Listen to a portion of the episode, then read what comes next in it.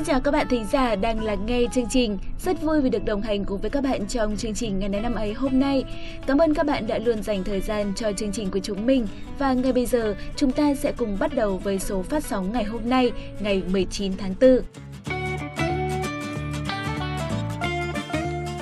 Ngày 19 tháng 4 là ngày thứ 109 trong năm. Xin được chúc tất cả các bạn có sinh nhật trong ngày hôm nay sẽ luôn rạng rỡ và hạnh phúc.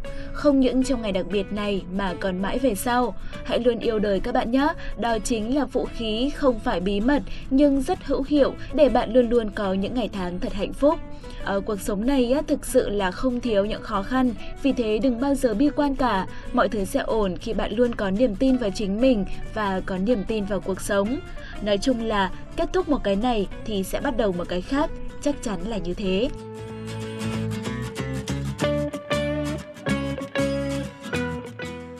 Bây giờ thì chúng ta sẽ cùng xem câu danh ngôn của ngày hôm nay là gì nhé. À, ờ, và đó là cuộc sống là những va đập Vâng, các bạn ạ, chỉ một câu nói ngắn gọn thôi đúng không ạ? Trước khi đi tìm hiểu về ý nghĩa của câu nói này thì các bạn hãy cùng nghe viên sỏi kể về nguồn gốc của mình nhé. Tôi vốn là một tảng đá khổng lồ trên núi cao, trải qua bao năm tháng dài đằng đẵng, bị mặt trời nung đốt. Người tôi đầy vết nứt, tôi vỡ ra và lăn xuống núi. Mưa bão và nước lũ cuốn tôi vào sông suối. Do liên tục bị va đập, lăn lộn, tôi bị thương đầy mình.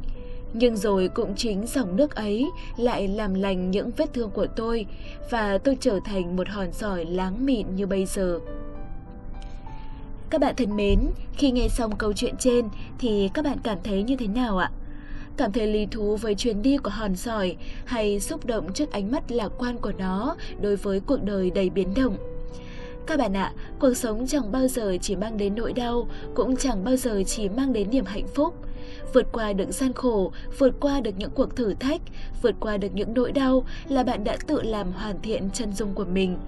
Cuộc sống là vô vàn những biến động, vì vậy, dù cho có khó khăn hay là hạnh phúc, cũng mong bạn luôn nhớ tới cuộc hành trình của hòn sỏi để sống tự tin hơn, để mang tinh thần lạc quan, lan tỏa tới tất cả mọi người. Từ đó ta sẽ thấy sự va đập của cuộc sống này chẳng có gì là đáng sợ cả.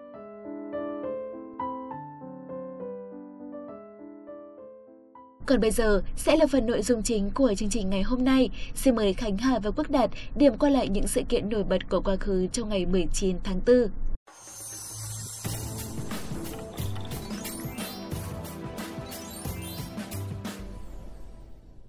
À, bắt quả tang là Quốc Đạt đang làm việc riêng trong giờ phát sóng nhá. Ừ. Đọc cái gì kia? Lại còn cái gì? Những cách xin lỗi bạn gái ôi trời ơi lại làm gì khiến người ta phật ý rồi đúng không? Ở đấy mà nói linh tinh. Chính hà bảo đến giờ lên sóng rồi mà còn không chào các bạn thính giả đi à? Xin chào các bạn thính giả thân mến của chuyên mục ngày này năm ấy. Mình là khánh hà và đương nhiên đồng hành cùng mình chính là anh chàng đang tìm cách xin lỗi bạn gái quốc đạt. Xin chào các bạn thính giả và xin chào khánh hà. Thay vì cứ trêu chọc đạt thì tại sao hà lại không thử giúp đỡ đạt gỡ rối chuyện này nhỉ ừ. chả nhẽ lại đã quên hết tấm lòng của quốc đạt khi mà gửi gắm qua hai cái vé xem phim hôm trước rồi ư được rồi, được rồi, làm sao mà quên ơn được? Nhưng mà Đạt cũng phải kể rõ đầu đuôi ra thì Hà mới giúp như nào được chứ? À thì là chuyện cũng chả có gì đâu Chỉ là hôm nọ Đạt có ngủ quên mất cái lịch hẹn đi chơi đâm ra là ừ, Thôi sao Xong rồi, nói đến đây thì thôi, đã thấy là vô trách nhiệm lắm rồi. Ngủ thế nào mà quên cả lịch hẹn với người yêu thì tôi cũng sợ ông quá luôn ấy. Thì đã bảo là vô tình ngủ quên rồi mà lị Thế nên bây giờ cũng đang áy náy lắm mà không biết làm sao đây. Thì nếu bây giờ nha, cứ ngồi đây mà tán phét ấy về cái chuyện của Đạt ấy Thì chúng mình cũng sẽ vô tình quên luôn cả các bạn thính giả. Thế nên là hãy bắt đầu chương trình ngay đi thôi đã. Xong rồi để lát Hà chỉ cho Đạt vài mẹo Đảm bảo là ghi điểm lại trong mắt người yêu luôn, không sợ gì hết. Ý, Nếu mà được như thế thì tốt quá Vậy thì ngay bây giờ chúng ta sẽ cùng đến ngay về các sự kiện tiêu biểu của ngày hôm nay các bạn nhé Đầu tiên thì sẽ là những sự kiện tại Việt Nam Phạm Tu sinh ngày 10 tháng 3 năm Bính Thìn, tức 19 tháng 4 năm 476, là võ tướng, công thần khai quốc nhà tiền Lý trong lịch sử Việt Nam. Ông là người có công giúp Lý Nam Đế đánh đuổi quân xâm lược nhà Lương, thành lập nước Vạn Xuân độc lập. Theo thần tích, Phạm Tu người ở Trang Quang Liệt, tức là làng Thanh Liệt, huyện Thanh Trì, nay thuộc xã Thanh Liệt, huyện Thanh Trì, Hà Nội, Việt Nam. Nơi sinh ra Phạm Tu được xác định xưa kia là một xóm bãi vải tiến vua nằm bên bờ sông Tô Lịch, thuộc thôn Văn Trì, làng Quang Liệt, nay là thôn Văn, xã Thanh Liệt. Khi lớn lên, Phạm Tu có gương mặt phương phi, khôi ngô tuấn tú, học giỏi, tư chất thông minh hay đọc sách binh pháp. Ông có vóc dáng rất khỏe và trở thành đô vật nổi tiếng trong vùng, thường được gọi là Phạm Đô Tu. Bấy giờ Việt Nam nằm dưới quyền đô hộ của nhà Lương thời Nam Bắc Triều, Trung Quốc. Viên thứ sử cai trị là Tiêu Tư nổi tiếng tàn ác. Cuối năm Tân Dậu tháng 1 năm 542, giám quân châu Cửu Đức là Lý Bí giấy binh khởi nghĩa, chống lại quân đô hộ nhà Lương. Cuộc khởi nghĩa của Lý Bí được nhân dân và hào kiệt khắp nơi ủng hộ, kéo về giúp sức, trong đó có cả Phạm Tu, dù đã 66 tuổi nhưng vẫn là một võ tướng chủ chốt cùng với Triệu Túc và Tinh Thiều, trở thành ba vị lãnh đạo chính trong bộ tham mưu của cuộc nổi dậy của Lý Bí. Năm 543, nhà Lương lại tập trung kéo quân sang đánh. Lý Bí chủ động đem quân tấn công địch, tiêu diệt phần lớn quân Lương. Tháng 5 năm 543, quân Lâm Ấp nhân lúc quân khởi nghĩa đang phải đương đầu với phương Bắc, đem quân đánh phá vùng Cửu Đức, Hà Tĩnh ngày nay. Lý Bí cử Phạm Tu mang quân đi đánh. Phạm Tu nhận lệnh cầm quân xuống đánh tan quân Lâm Ấp, ổn định biên giới phía Nam. Năm 544, Lý Bí lên ngôi vua xưng Nam Việt Đế, tức là Lý Nam Đế đặt tên nước là Vạn Xuân, dựng điện Vạn Thọ làm nơi triều hội, lấy Triệu Túc làm thái phó, Tinh Thiều đứng đầu các quan văn, Phạm Tu đứng đầu các quan võ của triều đình. Năm ấy Phạm Tu đã 69 tuổi. Xét công trạng của Phạm Tu, nhà vua truy phong Phạm Tu là Long Biên Hầu, đặt Thụy là Đô Hồ, phong làm bản cảnh Thanh Hoàng, sắc cho bản hương là Thang Mộc Ấp, siêu sai tạp dịch đều được miễn trừ, ban 100 nén bạc, lập miếu phụng sự lưu truyền mãi mãi tại làng Thanh Liệt quê ông. Chúng ta sẽ cùng chuyển sang sự kiện trong nước tiếp theo. 19 tháng 4 năm 1931 là ngày sinh của nữ anh hùng lực lượng vũ trang nhân dân của Việt Nam, Út Tịch. Cuộc đời bà đã được nhà văn Nguyễn Thi xây dựng thành nhân vật chính trong tác phẩm Người mẹ cầm súng, được đưa vào các giáo trình văn học phổ thông. Bà tên thật là Nguyễn Thị Út, sinh ngày 19 tháng 4 năm 1931, nguyên quán tại làng Tích Thiện, Tổng Thạnh Trị, quận Cầu Kè, tỉnh Cần Thơ, nay thuộc xã Tam Ngãi, huyện Cầu Kè, tỉnh Trà Vinh. Bà là con thứ ba và cũng là con út trong gia đình. Trong ba chị em, bà được xem là có tinh khí phản kháng nhất, nhiều lúc đánh trả lại với gia đình địa chủ. Khi người Pháp tái chiếm Nam Bộ, mở rộng trên toàn cõi Đông Dương, bà sung phong tham gia chiến đấu chống quân Pháp với câu nói nổi tiếng mà về sau được nhà văn Nguyễn Thi đã ghi lại. Nó đánh mình, mình đánh nó. Nhưng do tuổi còn quá nhỏ nên bà đều bị từ chối. Tuy nhiên bà hoạt động tích cực trên vai trò giao liên, liên lạc cho các cán bộ quân sự. Sau Hiệp định Geneva, bà cùng chồng là ông Lâm Văn Tịch, một cán bộ Việt Minh tiếp tục tham gia hoạt động du kích địa phương, gây ra nhiều thiệt hại cho giặc. Sau phong trào đồng khởi, ông bà tham gia hoạt động quân sự của mặt trận dân tộc giải phóng miền Nam Việt Nam. Dù phải chăm lo chuyện gia đình và con cái, nhưng bà vẫn tích cực tham gia hoạt động bình vận, du kích, tham gia đánh nhiều trận, tuyên truyền vận động nhiều binh lính bỏ ngũ. Năm 1964, bà được kết nạp vào Đảng Nhân dân Cách mạng miền Nam. Năm 1965, bà được cử đi dự đại hội anh hùng chiến sĩ thi đua lực lượng vũ trang toàn miền Nam và được bầu là nữ anh hùng lực lượng vũ trang giải phóng miền Nam, được Ủy ban Trung ương Mặt trận Dân tộc Giải phóng miền Nam Việt Nam tặng thưởng huân chương quân công giải phóng hạng nhì. Sau năm 1965, bà được điều về quân khu 9 công tác. Trong một trận oanh kích bằng máy bay B-52 của Mỹ vào ngày 27 tháng 11 năm 1968 xuống vùng Tân Châu, Châu Đốc, nay thuộc tỉnh An Giang, bà và người con gái thứ ba không may bị tử thương. Và những thông tin vừa rồi thì cũng là sự kiện trong nước đáng chú ý duy nhất của ngày hôm nay. Bây giờ thì xin mời các bạn sẽ cùng chuyển sang những sự kiện đáng chú ý trên thế giới.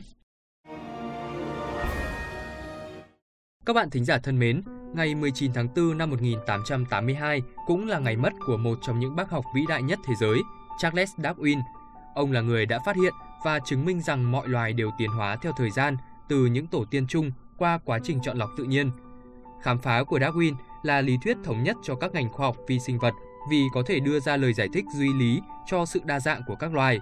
Cuốn sách Nguồn gốc muôn loài của ông nói rằng tiến hóa qua các thế hệ là do biến dị và điều này cung cấp lời giải thích khoa học cho sự đa dạng trong tự nhiên. Cuốn cuối cùng của ông là về các loài địa côn trùng và ảnh hưởng của chúng đối với đất.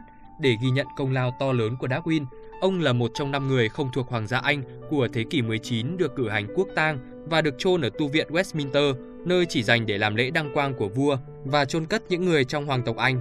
Và tiếp tục sẽ là một thông tin về một nhà khoa học của nước Pháp, ông là Pierre Curie.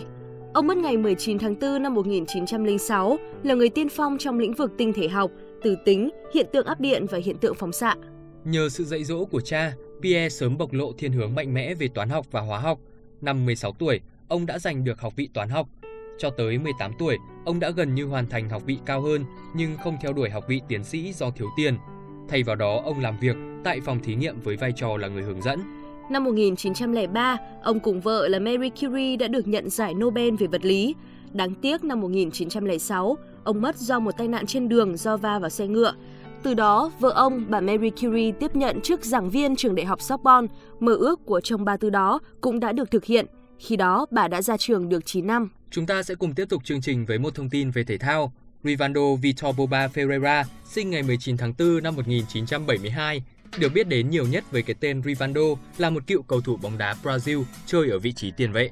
Giai đoạn nổi bật nhất trong sự nghiệp của Rivaldo là 5 năm thi đấu tại câu lạc bộ xứ Catalan Barcelona, khi mà anh giúp câu lạc bộ này giành được chức vô địch La Liga 2 năm liên tiếp và Copa del Rey năm 1998. Và cũng trong giai đoạn này, anh góp công lớn đưa Brazil lên ngôi vô địch thế giới lần thứ 5. Anh từng được FIFA bầu là cầu thủ xuất sắc nhất năm 1999 và đoạt quả bóng vàng châu Âu năm 1999. Tháng 4 năm 2004, anh được vua Pele đưa vào danh sách 125 cầu thủ còn sống vĩ đại nhất. Trong khoảng thời gian từ năm 1993 đến 2003, Rivaldo đã chơi 86 trận và ghi 36 bàn cho đội tuyển bóng đá quốc gia Brazil và là một trong những nhân tố chính giúp đội bóng này đoạt FIFA World Cup năm 2002. Ở vai trò tiền vệ tấn công, anh được xem như là người có khả năng kiến thiết trận đấu tốt và mang nhiều những phẩm chất kỹ thuật điều luyện. Anh còn nổi tiếng với những cú sút lật bàn đèn. Cũng là một nhân vật vô cùng nổi bật trong lĩnh vực thể thao của thế giới, nhưng không phải ở môn thể thao vua mà cô được mệnh danh là nữ hoàng của làng quần vợt Maria Sharapova. Maria Sharapova sinh ngày 19 tháng 4 năm 1987, là một vận động viên quần vợt quốc tịch Nga, hiện sinh sống ở Mỹ và là nữ vận động viên kiếm được nhiều tiền nhất trên thế giới. Sharapova cho đến thời điểm này đã giành được chọn bộ 5 danh hiệu Grand Slam ở nội dung đánh đơn. Danh hiệu đầu tiên là Wimbledon 2004 khi hạ Serena Williams tại trận chung kết, đó là tại Mỹ mở rộng sau khi thắng Justin Henin tại trận chung kết năm 2006. Danh hiệu thứ ba là tại Úc mở rộng khi đánh bại Anna Ivanovic năm 2008. Danh hiệu thứ tư hoàn tất bộ sưu tập Grand Slam trong sự nghiệp của cô tại giải Pháp mở rộng năm 2012 khi vượt qua Sara Errani. Cô cầu Grand Slam thứ 5 sau khi vô địch giải Pháp mở rộng năm 2014. Sarapova còn có danh hiệu WTA Championships vào năm 2004 Ngoài ra thì thời gian gần đây, cô còn vào chung kết Wimbledon năm 2011, chung kết Úc mở rộng năm 2012, bán kết Mỹ mở rộng năm 2012, chung kết WTA Championships năm 2012 và chung kết Pháp mở rộng năm 2013. Và thông tin về nữ hoàng xinh đẹp của làng banh nỉ Maria Sharapova vừa rồi thì cũng đã khép lại chuyên mục ngày này năm ấy hôm nay của chúng ta. Rất cảm ơn các bạn đã đồng hành cùng với chúng mình trong những phút vừa qua. Còn bây giờ thì Quốc Đạt và Khánh Hà xin chào và hẹn gặp lại.